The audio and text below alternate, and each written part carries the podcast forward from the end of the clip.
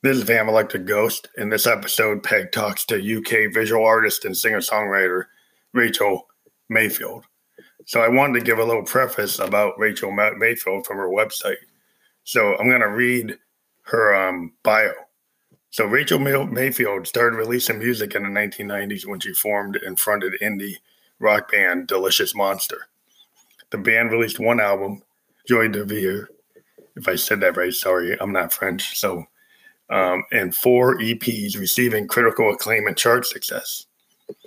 Following that, Rachel traveled to live in Amsterdam and recorded an album, Transports of Delight, with Delicious Monster co-founder and guitarist, musician, and fine artist Joseph Stokes.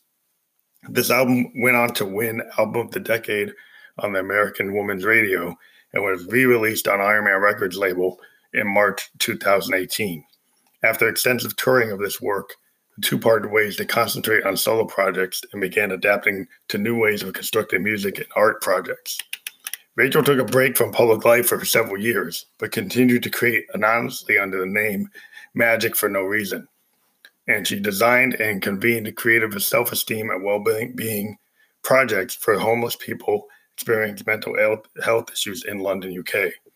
During this time, she released an E P titled Fear is the Enemy to raise funds for the Upbeat Music charity label, whose patrons are the rock band Coldplay. She also recorded with the cult band Gallon Drunk on albums Black Milk and Bear Me Away. Her song Expectations was also featured in British independent film Nice Guy. Following this, she began writing, performing, and recording a new, a new selection of work based on subjects of perception and separation. The first element of this was titled Pushing Me Into the Fantastic, and was debuted at the Swiss Cottage Library and Art Gallery in London, U K. This piece was a combination of narrative phot- photography and live performance and was her first step into conceptual art. Rachel then continued to write music and make short films for her first music solo project um, titled Winter of Desire. It had a limited first run release on C D through the Pure Savage music label, a collective enterprise record label that was formed by the management and band members of Delicious Monster in the nineties. The album was well received and enjoyed a re-release of new recordings on Iron Man Records label in twenty seventeen. After touring Winter of Desire in Ireland, Rachel began to develop her a new her next season of work titled Venture of Belief, based on themes of discovery and sensation. She produced and directed a series of poetry films for this collection, one of which that was then featured as the part of the Poetry Film Paradox at the British Film Institute Love Season and Flat Pack Film Festival. In twenty sixteen, Rachel moved back to her hometown to begin a new season of work titled Truth to Material, based on subjects of belonging, memory, and displacement. This work is currently running on the weekly radio show installation on w w w dot brum radio dot com. Tuesdays at seven p.m. G M T. This collection also includes her first short feature film and albums of songs of the same name due for release in twenty twenty. To hear mu- more of her music and view films and read excerpts of this work while supporting and fur- further development of the collections, visit w w w dot patreon dot com forward slash Rachel Mayfield. Again, that's visit w w w dot patreon dot com forward slash Rachel Mayfield.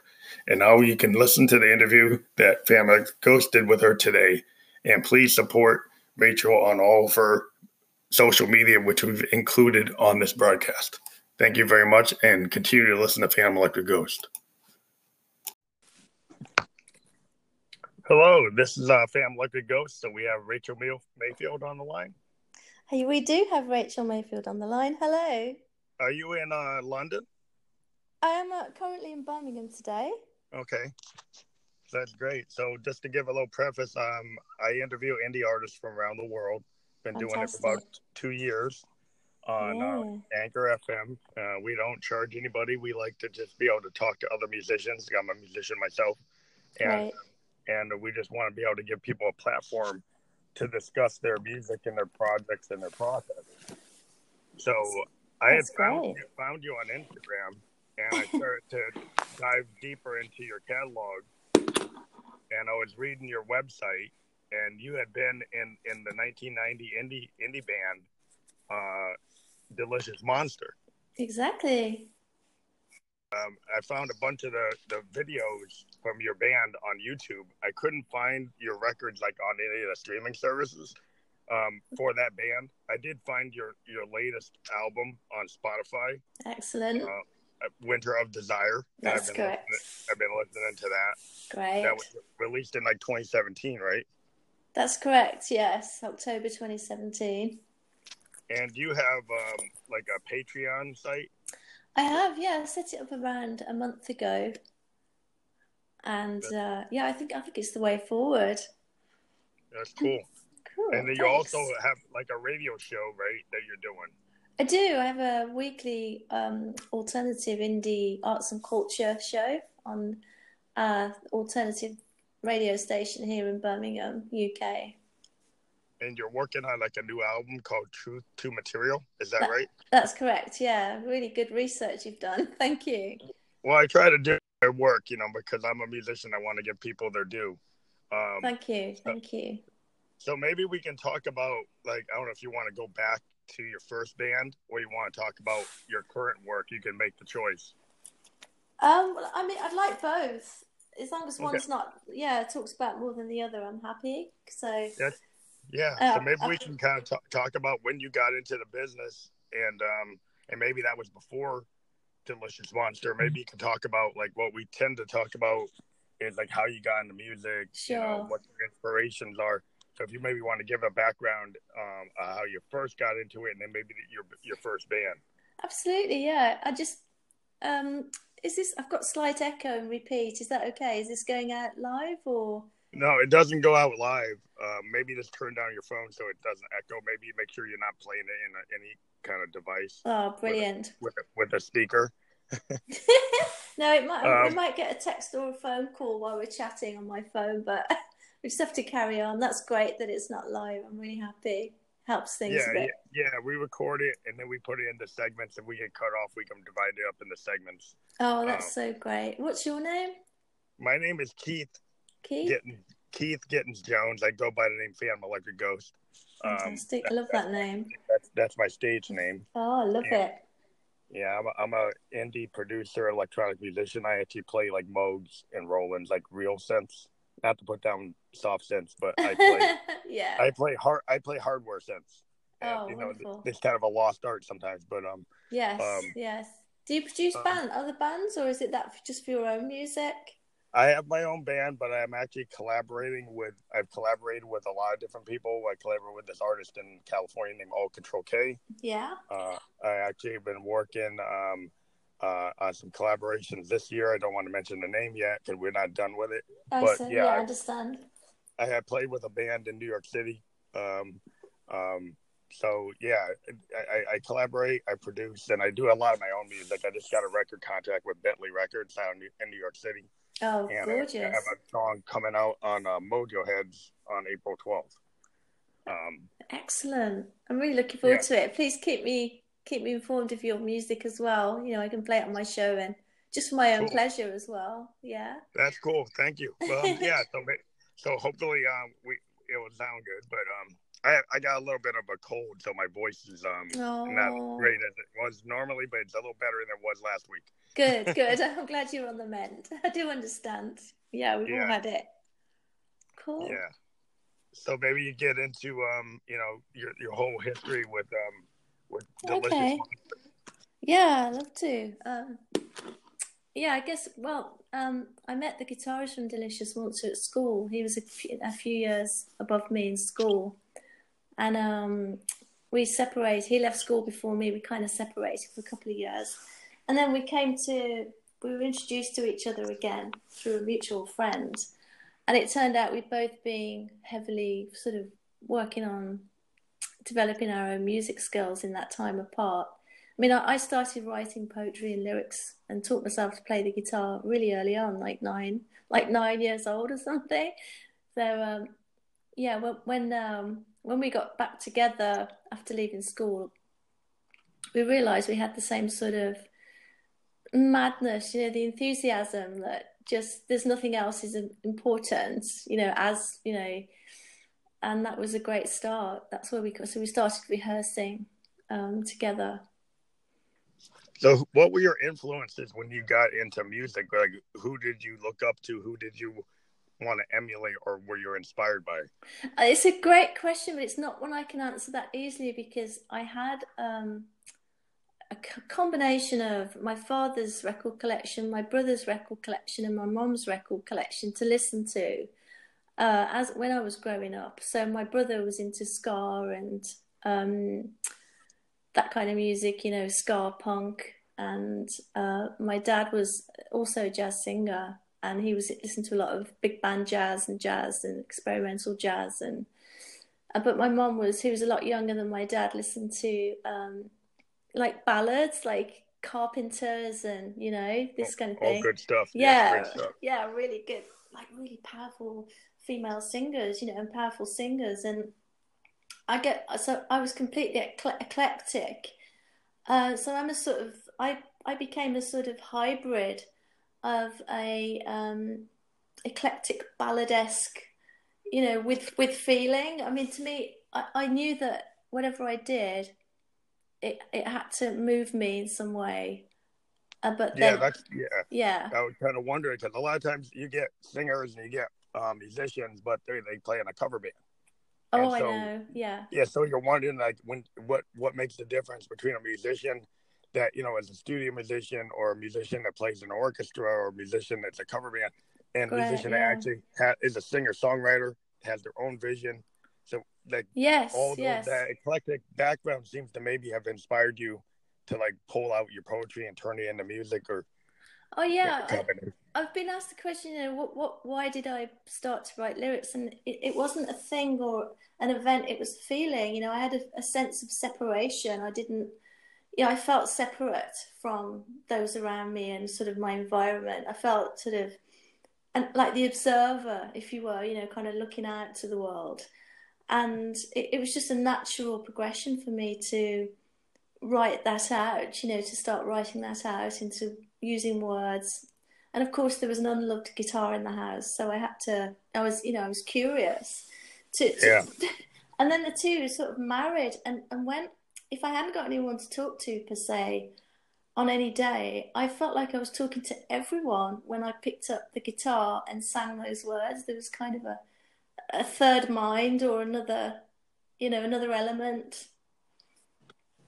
Yeah, I think I, I mean, I'm a poet. I actually started wow. writing poetry in high school, and then I got into synthesizers, and, you know, I got into Jupiter eights and, you know, Prophets, and I'm at like fifty-one. Gosh. And so I was like, In the, in the new wave, new romantic era, I was like very enthralled with synthesizers. But then I was writing poetry, and I never thought I could actually sing. Yeah. Um, so I just wrote poetry, and then I did instrumentals. And then one day I got a vocoder from Roland, and I decided that I could actually sing. And I, I, a strange thing happened is I actually uh, play a female character in my band named Josephine Electric. Wow. And I found I, I was never confident with my male voice, so I created a female persona named Josephine Electric. Amazing. And then I used her cons- her as the lead singer to take all this poetry I had written and turn them into songs. And so Phantom Electric Ghost is this idea of the band full of ghosts that has a lead singer that's a ghost named Josephine Electric, and they're all phantasms. And so oh. that, I kind of fell into it that way. Kind of, I was very inspired by Bowie. Yeah, uh, the idea of, of having personas like Ziggy and Aladdin singing ideas like that, and uh, you know, Queen and the kind of stagecraft of uh, you know, seventies bands that, that have oh, this okay. whole idea. And so yeah. I, it's just interesting. I find a, a lot a lot of artists, like singer songwriters, they they do want to speak to people and speak to the world, and sometimes they're very insular, and then they want to talk to to the whole world. I've talked to a lot of different artists that seem to have that kind of. Have you? Yeah, I mean, I, I love what you just said. I'm quite fascinated by the the ideas of um, this, the difference between a person and a persona, you know, and and how the persona develops and what the intention behind the persona is and how far you can go with the persona. And I, I wasn't, I didn't automatically think I want to reach out to the world. I just felt that if I if I I was trying to understand myself, and. Yeah. Uh, There was, a, I guess, kind of an, an innate kind of connection to it that eventually did speak to other people. Just... I think if you find out as a poet or a writer, when you're yeah, a lot of writers are like it's about self-discovery. Yeah. But then because they're honest, or they or they're trying to be honest, um, it, it ends up speaking to other people, like singer songwriters. Yeah, like Dylan, exactly. Dylan and Springsteen, they speak to everybody. Oh, because totally. They, they say something, and then you key key key on, in on it. And you're like, wow, yeah, I feel that way. And so I think, and then punk music kind of brought it to even more people. Um, that you know, I'm, I'm a big lover of the Clash and Huskadoo and Replacements and stuff like that. Yeah. Um, and so I, I, I I'm kind of all over the place myself. I mean, I'll listen to Johnny Cash. I'll listen to Coldplay. Oh yeah, yeah, I'll listen yeah. to Hendrix. I'll listen oh, to Dylan. Great. I'll yeah. listen to Joy Division. You know, Duran Ex- Duran. Oh, I mean, excellent. I, I, I'm excellent. I'm just everywhere. Everywhere yeah. in my music, I'm just uh, like pulling from everything. Wait, just I, I, sorry. Yeah, no, yeah, it proves that, it proves that, that. I think I totally identify with what you're saying. Oh, I think thanks. A lot of the, the, the great artists I've, I've listened to in the past are people that don't have any particular genre. They kind of pull oh. from everything. Oh, you know? Thank you. I really appreciate you saying that. Yeah, absolutely. It just proves that it's a feel. It's like a certain, it's like a particular ingredient rather than a sound or a genre. Yeah. You know, it's it's this particular sort of weaving, a sort of a, a way of weaving. I mean, I think perhaps I, you know, I was quite abstract because I didn't understand, and I was, you know, even I couldn't speak as well as I could sing. You know, I was quite shy. I wouldn't, my words trip up a little bit over each other. And but when I came to singing, and you know, that's I think that's how it led to it becoming indie music accidentally, because I didn't um think about the outcome, or it's got to be verse, chorus, verse, chorus. It's got to appeal to anybody.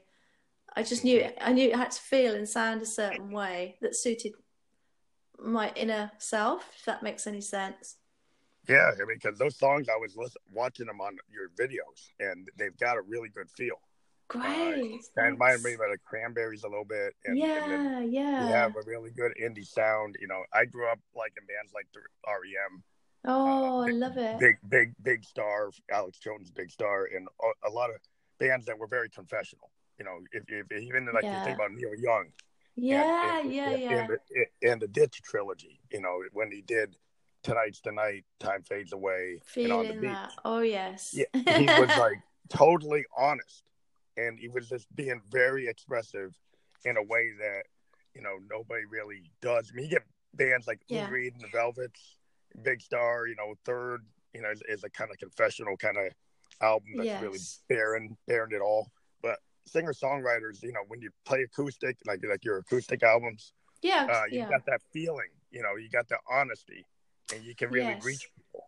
I, I, oh, I yeah. like that. Oh, I'm thank very you. Much into thank that. You. Yeah, me too. Absolutely. I don't know any other way, and it, it's not always e- the easiest path. You know, it, there's always um an offer to be something else. You know, when you've got a voice and you've had some some successes, you know, there are people who go, okay, do this, do that. Let's make this more commercial. And if ever I've had an opportunity to do that, I've never gone with it, you know, and it, it can be a yeah. bit of a struggle, but I can live with myself, you know, that's that's the main inspiration, I guess. Yeah, I was going to ask you about that, because there's a lot of people today, like, I, I'm an electronic musician, and then people just assume I'm a D J.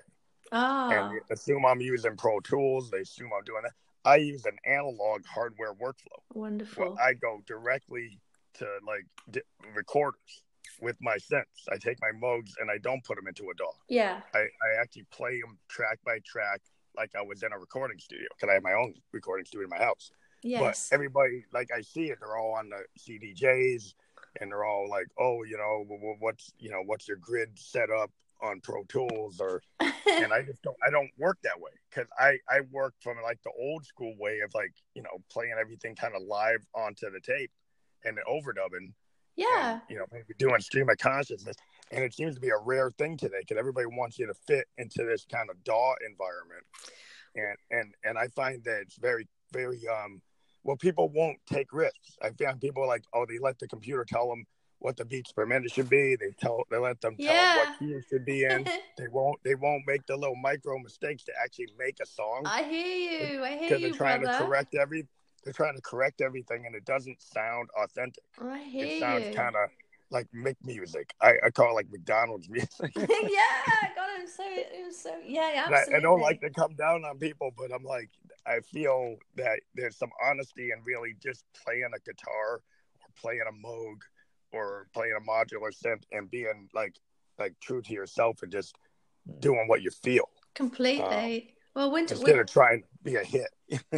Oh, no, you can never. No, because that, yeah, absolutely. You can never sort of write. Well, I mean, you can. You can think, okay, this is going to be manufactured to this commercial audience. I mean, but, but I don't, you know, it won't have the same result on an emotional level ever, I don't think. But, um, you know, my A Winter of Desire was recorded in a church live in a, a little church on a high street. Awesome. Yeah, just you can yeah. probably hear some uh, traffic noise coming through one of the windows, or you know. Well, I, I love that. I love it when people like actually mic mic the drums and and yeah. you know and actually actually play an atmosphere of live recording. I do a lot of live recordings that I bring in and then do overdubs do after. You? Yeah, I actually do a lot of stuff where I'll do like a Facebook Live, uh, for my oh, home wow. studio, and then I'll I'll kind of I have a, like a jazz sensibility. Right, I like to play live, and then I'll record it, and then I'll go back and overdub, kind of like what Pete Townsend used to do. When, like, you know, if you go back and look at like Who's Next, uh, that a lot of that was done live, and the reason it sounds so good is because it was live. It was the band playing live, and um, and they just recorded it really well, and then they overdubbed it.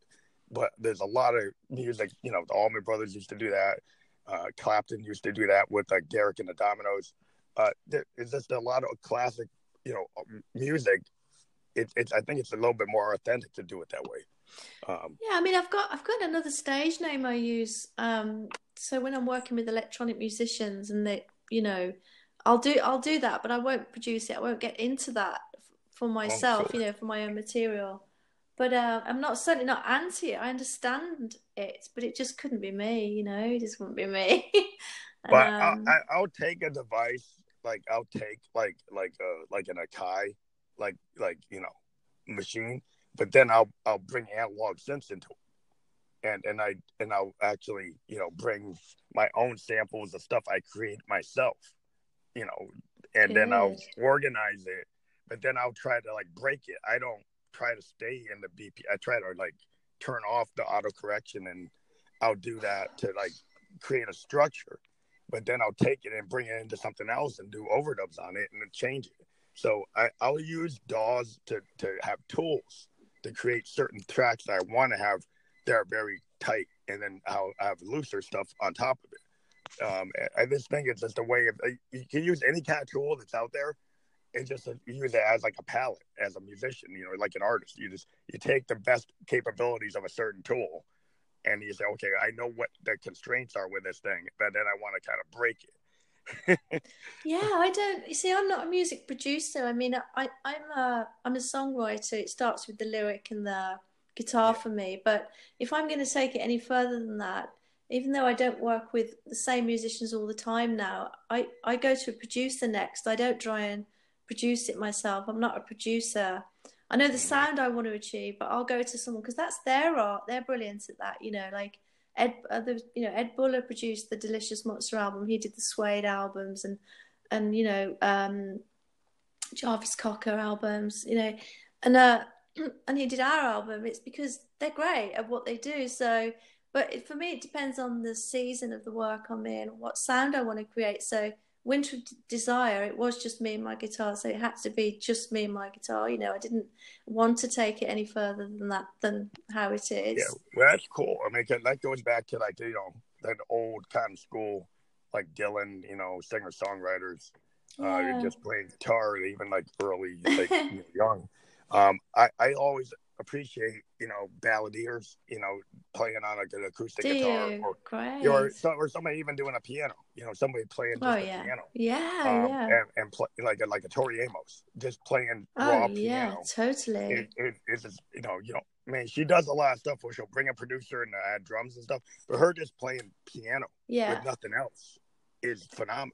Absolutely. Um, I and, agree. Uh, and, and so I've always liked to like strip things down and just do it. But because I'm a one-person band and I'm a producer, I kind of that's amazing. Create, create my own sound. Where so sound clever. Like five or six people. That is so clever. No, it's what? just that's not the way I could. I mean, I, I never try and change anybody I'm working with either. So I'll cherry pick people who I know they're kind of already at what I want. Yeah. So like in Birmingham, I've got my favorite. I'm living in between two cities at the moment, but when I'm living in Birmingham, which is my hometown, where I'm from, there's some great musicians here, and I know, I know who that, they're in the bands already. But they're the ones I want, you know. I want them exactly yeah, as yeah. they are.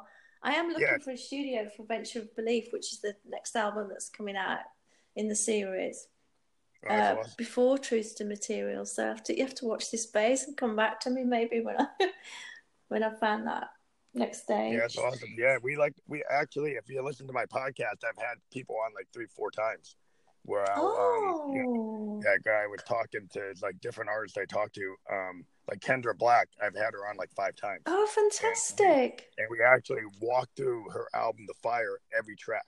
Perfect. So I, I, when, when somebody puts out a new record, if they want to, they come on my show and I let them talk about every track. Oh, I um, love it. It's which so is good. Kind of what I like to grow up. You know, I used to watch, uh, you know, like Behind the Music, when M T V used to actually show videos. Yeah. With music videos, not just like reality show. Um, oh yeah. yeah, but um yeah, I always liked documentaries where people would talk about the creation of an album. I was watching like the documentary on Rumours, like Philly oh. Woodmac Rumours. And I was watching a documentary on like Electric Ladyland from Hendrix. And I'm very interested in that, you know, because oh, I'm a producer, I am. so I am. I I'm love obsessed. to hear about like how people crafted a oh, record. Oh, lovely. And so when I talk to an artist, you know, I can kind of get deep when they want to go into like Like, why did they create an album? What's the theme?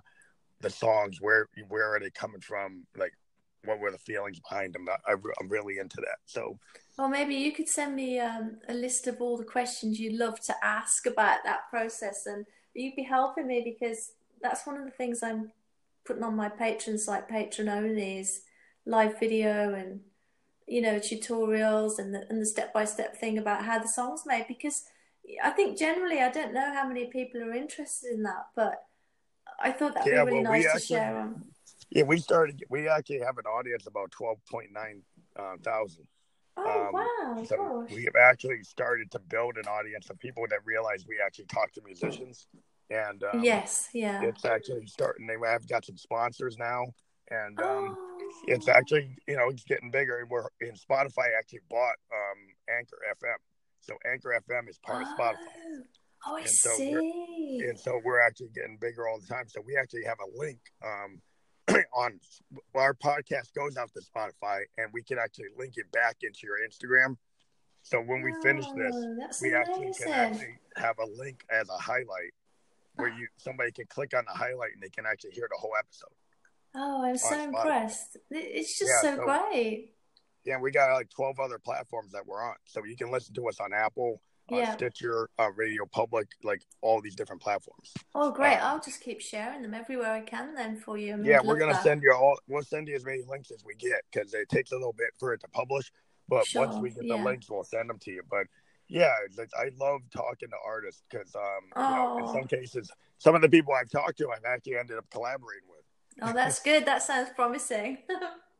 Yeah, because I end up working with people, but um, you know, it's just, it's not that I'm out there trying to find people by doing it, but I just love to talk to other musicians. Yeah, because me too. in the in the music world, you know, I find that um, you know, finding out about somebody else's process or where they're coming from, it, it, it inspires me to write. I I, oh, I get inspired yes. by other musicians, um, and Completely. so when I hear somebody's music, it kind of drives me to go in a, in a different direction. Yeah. Or, or, or continue a direction. Continue, yeah. Just continue, yeah. absolutely. Yeah. So, so, um, so when you were first in your band, um, how did you guys like get out there? How did you actually get to to the public? Yeah. Good. Good question. Yeah. Well, well, we so Mark and I, that's the guitarist. He's changed his name to Joseph now, but we started rehearsing in rehearsal rooms in in the city centre. You kind, you kind of meet people at rehearsal studios, and um, but that's people got to know us. We did some acoustic shows around the town. You know, we just play anywhere, and um, literally the two other band members walked into our lives by wow. one of the drummer. The drummer was rehearsing with another band at the studio, rehearsal studio. It's called The Venue in Birmingham, and um, and then the bass player came to rehearse as well in another band, and they got to hear our music, and they both just said, well, we want to play with you because we like your music more, you know, they just really loved it. And uh, so the four of us started rehearsing together, and then we just started doing shows after about a year. And then we did a support slot to a band called um, Monkey Messiah, I think. And they had a, a manager called John Glennon, who's still going. He he runs an organisation called Jawdropper Management in uh, Ireland now, I think. And he just came came up to us and said, um, this is great, I, I want to be part of this. And, you know, that's what that's what happened. It's, I think, if... For me, I think keep doing it. Don't stop. And if if you're if you know what you want to do and how you want to sound, people start attaching themselves to you, and let it let it happen. You know, and oh, yeah. um, and then yeah, we got we we decided to um, spend our first two hundred fifty pounds that we saved up to go into a studio and just make a demo, and uh, it was picked up by a distribution company. And literally the whole thing cost two hundred fifty pounds. And then they, they picked up on it, they put it out, and it was played on Radio One the first day of its release. And that, that was unheard of, you know, that band from Birmingham that paid two hundred fifty pounds yeah. for a demo got played on B B C Radio One on the first day. That's awesome. Yeah, that's awesome. Yeah, it was mad. It was great. And literally we were still kicking around like kids in rehearsal rooms. We had no knowledge of music industry at all. We just, we were just, I think... What I love is if having the time to rehearse, a good year's rehearsal at least before you record, you know, yeah. or working together and letting that happen organically, that sound, and grow and grow and grow. And even after the first re- release, it wasn't. It was okay. It was called Dull Dull Dull, and it's it's on an E P and it was released. But we got better and better and better every time, you know, and um, yeah. it just went crazy after that. After that. Radio One play, and you know. So how did you come up with the name Delicious Monster? Yeah, it was my idea because I, I love the contrast. You know, I thought it described the sound really well. That, you know, we were soft and hard and intimate, and then heavy, and you know, we'll pull you in, we'll push you away, we'll blast you out, we'll keep you close. Oh, you know? Cool. Yeah, and it's yeah. we we were the first ones to have the name, but I think there is an American Delicious Monster now as well, isn't there? Yeah, there's like an E D M. There's an electronic band. They're named the same. That's really mad. It's like, so yeah, Delicious yeah. Monster U K. Yeah, I like that. I like the dichotomy. I like, you know, kind of, you know, yin and yeah. yang. Yeah. I always, I always like having black and white, yin and yang, you know, good, good and bad. I try to have a dichotomy. Yes, because, yeah, absolutely. You know, it's an oxymoron, well, think, isn't it? Delicious Monster. Well, duality is always interesting when you're when you're a writer. You know, so if you try to take the, the dark and the light, the good and the bad, you just try to, like, you can use that as a theme, you know, when your music. And um, yeah, and I think that's how I was as a person. I was growing up and I was a bit confused. You know, it hadn't always been easy along the way. So, but I did find myself to be um, naturally optimistic and energetic, but I had got, you know, like um, experiences to consider, and my mood could change. But when I think when you're really receptive and perceptive, you feel things really strongly, and um, you know, to survive, you have to find a way to express that. Oh yeah, do you find sometimes that um, as a writer, um, yeah, you can pull a lot of stuff that's real personal, and you create the art, but does it ever feel like maybe you o- overexpose your feelings, you know, in your music, and you kind of gotta protect yourself? Oh, lovely question. Well. Well, say Truth to Material, which is coming out after Venture of Belief. Um, that's kind of the first, Truth to Material is kind of the first move away from my inner world to my to looking at the outer world. It's kind of, it describes moving back to a city that you've left years before, and it kind of talks, you know, I sing about skylines and atmospheres and characters they've met, and letters from, love letters from the past, and people that I meet that I knew before, and, you know, beautiful things like that, which is less emotional, more actual and um, descriptive and narrative in that sense. But when when at Delicious Monster years, I was very much um, working in metaphor, so I wouldn't directly talk, you know, be personal. I wouldn't know how. I wouldn't have known how, you know, I was such a, yeah. a baby, like, so um, green, you know, so new to the world that, um, yeah, I wouldn't have known how to go, go too deep. But I was, it was an excavation of sorts. It was finding my way and using a lot of metaphor. One thing means another thing. Um, I never feel as though I say and give away too much. If anything, I admire anyone who just gives it all, you know. And but but th- there's a very artful way of doing it so that it's not um, so self-centered that people can't identify. You know, it needs to be universal. I need to share the idea with you rather than try and push the idea upon you. I think that's part of the art of songwriting. You know, you. I, when I say you, I mean the listener. Yeah, yeah. Yeah, it's hard. Um, it's kind of like that balance. If you're very professional, you know, you get the yeah. professional artist uh, that's really, uh, you know, like pushing it. You know, people would say Kurt Cobain was very confessional in some of what he was doing. Yeah. Um, you know, you know, you get into some of the stuff like Eddie Vedder can get very, you know, like into himself, and but everybody can kind of feel it. Yeah. What he's trying, yeah. trying to say. Um, yeah. And, I mean, but I... Dylan was Dylan was really good at it because even on. Um, Uh, you know, uh, an album, you know, that he did that's very confessional, that, you know, that has like Tangled Up in Blue and Idiot Wind. It's supposed to be about his falling apart of his of his marriage, oh. but there's so much allegory. There you it's go. Hard to tell what's really true. You know, it's, it's, it's very confessional in a way, but he's actually still shielding himself that's in right. the songs that's with right. all these images that are trying to speak to a truth, but they're still kind of layered. Yes, you know? that I think that was very much me because I totally identify with that. Um, because you know I was still colouring in the picture myself, so I couldn't be certain of everything. You know, and I hadn't certainly hadn't got all the answers, and I don't think I have today. But you know, I'm, I'm an observer, and I will I will give you something of myself though, absolutely, because I have to, because that's my way of contacting, connecting to you. You know, whoever you are. You know, I want to make that contact.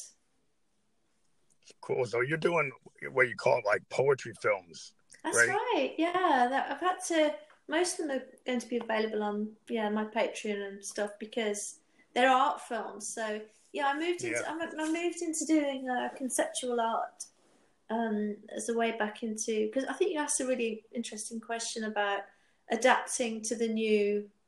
Um, you know, the new era of releasing music and art and how it's all changed. It's online a lot.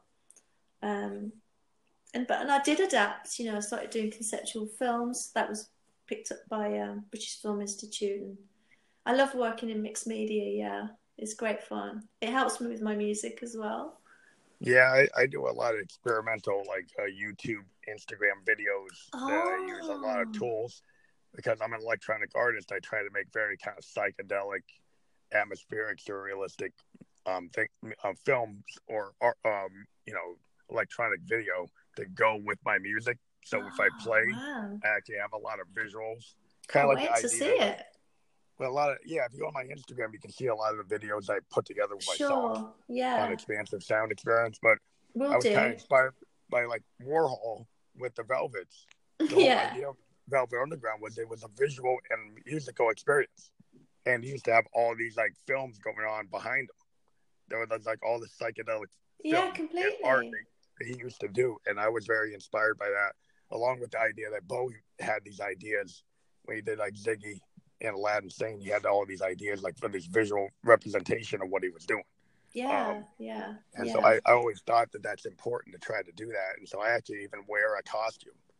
Do you? yeah, I have an I have an L E D mask, like a phantom mask, and a, like a L E D hoodie, and and wow. kind of glows in the dark, and you can't really see who I am because the idea is I'm I'm doing a male and a female voices, and Amazing. Then I have a mask, and you can't tell my sex because I I'll, I'll go do Josephine, but you can't really see that she's a, a girl or can't see I'm a guy, you can't really tell. Fantastic. Um, and the idea is to kind of play with that, and I was very inspired by what Bowie used to do with with Ziggy. Um, I thought that that was really cool, and even Prince with the Camille, is I, would, I was very inspired. They're like so, Josephine kind of came out of Camille, this idea that Prince had to do like a female version of himself. Yeah. And so I did, I did the same idea, but um. So some ex- exceptional stuff. Yeah, that's really good. I mean, yeah, I think I like to work in um ideas of um, exceptional reality rather than, I don't, uh, not so much science fiction, or it's avant-garde, but it's it's sort of um, a heightened reality rather than a make-believe one, if you see what I mean. So, yeah, yeah. Mm. So you're doing more like uh, like a stream of consciousness video, video kind of. Yeah, very well, art, it, art kind. kind of. I'm working in seasons, so it was Delicious Monster. Then it was sort of Joie de Vivre was the first album, yeah. And then um, Transports of Delight, and then Winter of Desire, and then Venture of Belief, and Truth to Material. So each season has a title, and it has, like, you know, the movies to go with it, and a little novelette, and what I wear will be different. Like, I'm I'm talking to a fashion artist um, for for all the sort of the image for Truth to Material, you know. And I, it's great, you know. I just, whatever the seasonal mood is, I elaborate on that in every way I want to. Well, it's really cool, cool what you're doing, because like you're using multimedia. Thanks. To yes. um, you know, push yourself out there, and you you've been an artist, you know, as an indie artist in the kind of indie rock, and then you're kind of going more into a more art, like yeah. you know, like a Warhol type of thing. Exactly, um, exactly. Yeah, which, with which music, is totally cool. Thank yeah, you so it's much. Like, it's nice to be understood, you know. Thanks. Well, yeah, well, I love I love all that stuff. I mean, I, I kind of grew up um, where, you know, I think. Um, Bowie used to say, "It's like, I'm not just going to go on stage with my blue jeans, because I want to. I want to give people a show." Oh, absolutely. So, so yeah. He used to talk about the idea of using stagecraft and um, using um, like, you know, more film and actor type of skills. Yeah. And you'll see like bands that are, become super big, like Freddie Mercury. He had that kind of actor capability. He, he did. Would own the stage. You know, Bowie. On the stage, yes. Prince, Prince like projected this image of the kid, or image of his, um, co- you know, he would change like Bowie. He would have different costumes for different albums. Yes, and, and oh, every yes. time he presented himself, he was wearing that costume, but it wasn't like the real him. You know, he was playing a role. Prince was playing a role just like Bowie. Um, yeah, I see. I see the roles as uh, manifestations of different sides of our personality, because it is us, but it's like this exceptional part of us, or another side to us, you know, and that and that and that yeah. persona deserves an outing as much as, you know, and and uh, like um, each each each um, art piece is about how our perception of the world and how that can change. So, you know, and, or cool. a journey, or yeah, yeah it's cool. It's cool to actually pull that out of yourself and to kind of try to make, you know. I always feel art has a really kind of very special place in the world, and and yeah. when you take your art serious, and and you're really, you know, trying to create something that has some kind of lasting value, or it, it oh, needs yeah. something. And I think when an artist puts a lot of effort into what they do, and they have a visual, and they have a cohesive yeah. vision, then I think it's just very interesting compared to this kind of like candy art. That's Aww. Not bad. I mean, we we just saw it in the nineteen fifties, like bubblegum music. Yeah, it, there's a place for, for music like that, and then there's a place for the stuff that's a little more serious, or a little more uh, refined, or more yes. thought put into it. And, yes, and, I agree. I agree. And I, I just I love I love actually talking to the people that create that type of work. Oh, I'm so pleased you found me. I'm so lucky. Oh, yeah, yeah, well, it's, I'm thanks. Always looking for, for the artists I think that need to get paid attention to. Oh, um, wow, you, it's my lucky day. I'm so happy. Well, you know, I, I think that's the problem today. Is like that. Well, it's not a problem in some ways. We, we have YouTube, we've got SoundCloud, we've got this kind of Anchor F M, we've got different places that we can go out there and yeah. uh, let people know. Um, but it's just trying to get more people to be aware of, of the work that's out there. Yes, and the, artists, and the processes. Like, that's what's so great about what you're doing is, you know, talking to the listeners and each other about the processes. I mean, Uh, you know, I've spent years working on a piece and with no one paying any attention to me, and I've had to endure that because I knew it would be worthwhile. But, you know, it can get a little bit lonely. So when someone like yourself goes, "Hey, Rachel, I get it. You're working in mixed media. You've adapted, you know, in a kind of Warhol-esque way, and you're working in art," and, you know, it makes that those years alone worthwhile.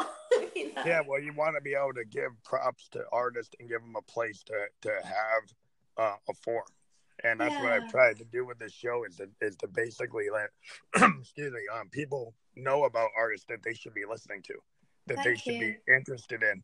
And, you know, going out to your Patreon and supporting it, because there's a lot of people. Yes, that would change everything. I mean, that's um, sure. I mean, I put music out on labels and stuff, but when you're working in other mediums, you need, yeah, you yes, need your or, people behind you. You do. You do. Yeah, well, it's just a, after the Napster era and even the streaming era is like artists don't get paid no. what we what we used to get paid. And um, people somehow sometimes think music is free. And like yeah. if you want music, you have to support the artist. Thank so I you. Always yeah. Say, always say when I when I put these up, I'll put your links. Wow. You know, to, to, so I'll put up your Patreon links. I'll You're put amazing. up your album links, You're so amazing. people can actually buy your music. And I encourage people, you know, if you love an artist, download their work. If you love yeah. an artist, buy their merch. That's Subscribe right. to their channel. Don't just listen to it and say you love them, but you don't pay for anything. Um, That's you know, right. Not, Absolutely. Not that you can't just listen, but if you really want to support artists, it's it's a craft, and uh, you know, yeah, it's willing to pay yeah. for for for you know athletes to go see a game, you need to pay for musicians too. Oh, and then we can be our best, right? And we can run run yeah. like athletes musically. Yeah, absolutely. Well, everybody needs to understand. Like you know, it's it, we don't get a magic coin. No, we don't, and that's why I'm holding on. Like I own the rights to Delicious Monster music, so you know I'm going to put that through Patreon and through as gifts, and you know, and as incentives, and wait until you know that people invest in me as an artist, so that we can put it out on the Pure Savage label and get it redistributed. You see, I'll get more distribution if more people sign up on Patreon, so we can get the Delicious Monster out on all formats and and, oh, ev- and everything I've ever done. Yeah. I'm, I'm yeah, new so to you it. You got to put it on vinyl. Are you going to get yeah, it on vinyl? Yeah, yeah. Well, there's, there's an option. The more patrons I get, we can, I'm putting everything out on vinyl. Yeah, Delicious Monster yeah, I think included. Vinyl is a really good way, for, especially when you're doing mixed media. Because if you're an artist, yeah, vinyl gives you the opportunity. If you get the right package, you have posters and inserts, and you know oh, a front yeah. cover and a back cover. Exactly, and, all the exciting stuff. Really, yeah, you can actually really think about the design. You know. Oh um, yeah, absolutely. I've got some. So it's wonderful... not just a tiny design on a phone, and you don't actually get the feel. Cause yeah. I, I'm, a, I'm a child of the seventies. You know, I bought those Led oh, Zeppelin records okay. with the little cutouts. Oh. you know, I got the I got the Velvet Underground record with the banana that had a you know it was a sticker. Yeah. It, you can pull the sticker off. Have you still like, got them? Have you still got yeah. all that stuff? Oh, oh amazing! Oh, yeah. oh wow! Well, yeah, because I'm a I I actually. You know, one thing about the album format was that you would sit down and you would listen to Sergeant Pepper's all the way through. You know, yeah, because on exactly. vinyl, you kind of have to listen to the whole idea. And um, that's the thing about the album. I, I'm a very album-oriented guy because I Me like, too. I feel like it's reading a novel. It, you know, oh, has an album, I so agree. Yeah, it's, it's like reading a novel, and if and somebody crafts an album really well. Then yeah. you get like you know, like you know, Tapestry, or you'll get you Sergeant so, Pepper. You are so right. You're or, so you know, right. Or Exile on Main Street, you'll get a, a an idea that really is consistent and it flows and it makes sense. Yeah. Or it has feeling, and you have a feeling from like Exile on Main Street. There's a feeling there. Um, you know that that's yeah. what you get out of an album. And some of these kids today, they don't seem to you know understand that because they're just picking and choosing playlists. And I and that's great. You kind of can go and um, you know pick what you want, but you lose that what the artist was trying to convey. Exactly, you know? and and also no, I, I do agree with you, and I think um, it'll be more substantial and, and give them more pleasure if they can be sort of at least have one or two artists that they have that relationship with. You know, they can sort of. I mean, with with my with my work, the seasons. You can choose what mood you're in for the day, you know. Yeah. So that's the idea, getting the whole collection on wonderful formats. Well, I, I am, I am very, um, you know, hopeful that I see a lot of young kids get back into vinyl, which means yeah. they're actually listening to the whole thing through, and oh, they're actually yeah. buying the record from the band. And so I do see there seems to be a movement uh, where is. people are buying, you know, high fidelity stereo systems again, and they want to hear, you know, good music on vinyl. Oh, um, there definitely is. Definitely. Yeah. yeah oh, yeah. So, I mean... Absolutely. I've got, I just had a lovely, uh, someone contact me from Vienna who found one of my early vinyls in a record shop there. And they've said, they've become a patron and they want me to you know, release all the rest on vinyl. It's great because it's up to the listener. It's great. It's like you can keep telling me what you want and you can join me and yeah, we can keep doing it. Yeah, well, I think I definitely, I, mean, I was looking into that Patreon, but you know, I just got signed by a label, so I'm actually working on some stuff. But um, okay. Yeah, but yeah, I'm always, I, I still always do my own thing, even though I'm on the label. I'm always, I'm working on some th- collabs that are like outside of my label. That's it. That's the thing. Once the Patreon's there, you can be signed to a label and still do your own thing. Yeah, yeah. So I might still look into that because I I am doing some side things with some people, and it, it's cool to have um, alternatives. It is, because you never know who just feels like supporting you, and it's just, it's there, you know, it's open, and and I feel oh, yeah. I feel connected, like to have my own. It's great having followers on social media, but to have Patreon fans, that they're your real hardcore fans, you know, they're the ones that, or f- friends, or if, you know, whatever you want to call them, they're the ones who are gonna tell tell you what they think of each move you're making, and talk, yeah, I think it's good to have you. That kind of feedback, having hardcore fans, yeah, and having your having control of that, uh, compared to having some other organization control it, like you control it. Um, it's it's good to have sure. the artist in at least control. a part of it. Yeah, at least a part of it. I mean, I would, yeah. I do, I, I am talking to a couple of labels now for Truth to Material, and I am interested in getting a signing for that because obviously I want to do a really good studio recording. So yeah, but but I'll always keep my Patreon. Absolutely. Yeah, yeah. I'm more finally. I'm working with some recording engineers. I mean, I do a lot of stuff myself, but I'm actually using recording engineers to actually take my stuff from my studio and then wow. re re-engineer it. So I, I got like a deal where I can get unlimited like ma- uh, mastering. So that's, that's so kind of cool. I'm Why so I'm kind of crazy. I, I write like five songs a, a, a week. Really? Yeah. I, I, well, I have a home recording studio and I got my Moogs and my, my analog gear and I just, I just write all the time. And, and what's it like where you live? Where do you live? Well, I live in uh, Concord, New Hampshire. And so it's kind of out in the woods. And uh, yeah, near gotta, to, I, what's nearest, what state? Is that near New York? Or? Uh, well, New Hampshire is um, near Massachusetts. Oh, wow. So it's kind of out in the woods. Um, But, right. but it's just, it is a really nice area, and you can kind of have a clear head. Yeah. So I'm actually thinking of building a recording studio out here uh, near a lake region, and um, you know, take it out of my house and actually make a separate one to wow. try to, you know, get people who want to get away from a city mm. and get into a more pastoral environment and uh, kind of decompress compared to like recording in New York or L A. You yeah. can be in a place that's a little more healthy. yeah yeah I'm sure people will take you up on that. Yeah, so sure. I'm actually work, working on that um but I mean I'm working on my new record deal right now, but um yeah I'm, my, my long-term goal is to build a studio in, in New Hampshire and actually work with indie musicians around the world and have them come in, but Ooh. that that's the future that's a future thought. But I, I've been talking to a lot of musicians uh and you know I, I'm getting good rapport with them, so I'm sure if I get it built, and I've got some cool stuff like a real analog mixing console and like old analog modes and no, just have it pure kind of old school.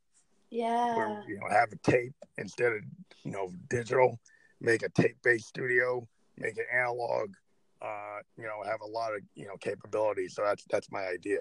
It's um, a great idea. And have it away from the other ones. So it's not in New York. It's not in L A. It's in a totally different place. So I don't have a lot of competition.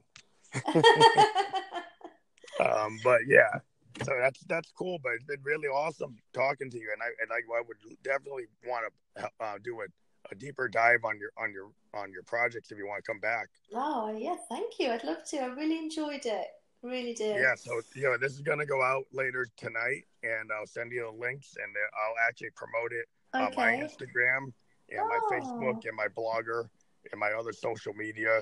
It's going to be on Anchor F M. It's going to be on Spotify, Apple, Stitcher, Radio Public, all these. So, um, well, yeah. Thank you. Yeah. Hello, America. Hello, Massachusetts. And thank you so much to you. I've really enjoyed it. Yeah, it was great. Great. Um, I, I hope to... you have a great, great day, rest of the day or night. Thank you. Yeah, it's lovely and sunny here. And I'll just get on with doing some more music actually now and get some stuff done. Wonderful. Okay. Well, thank you. It was great talking to you, Rachel. You too. Take care. See you soon. Bye-bye.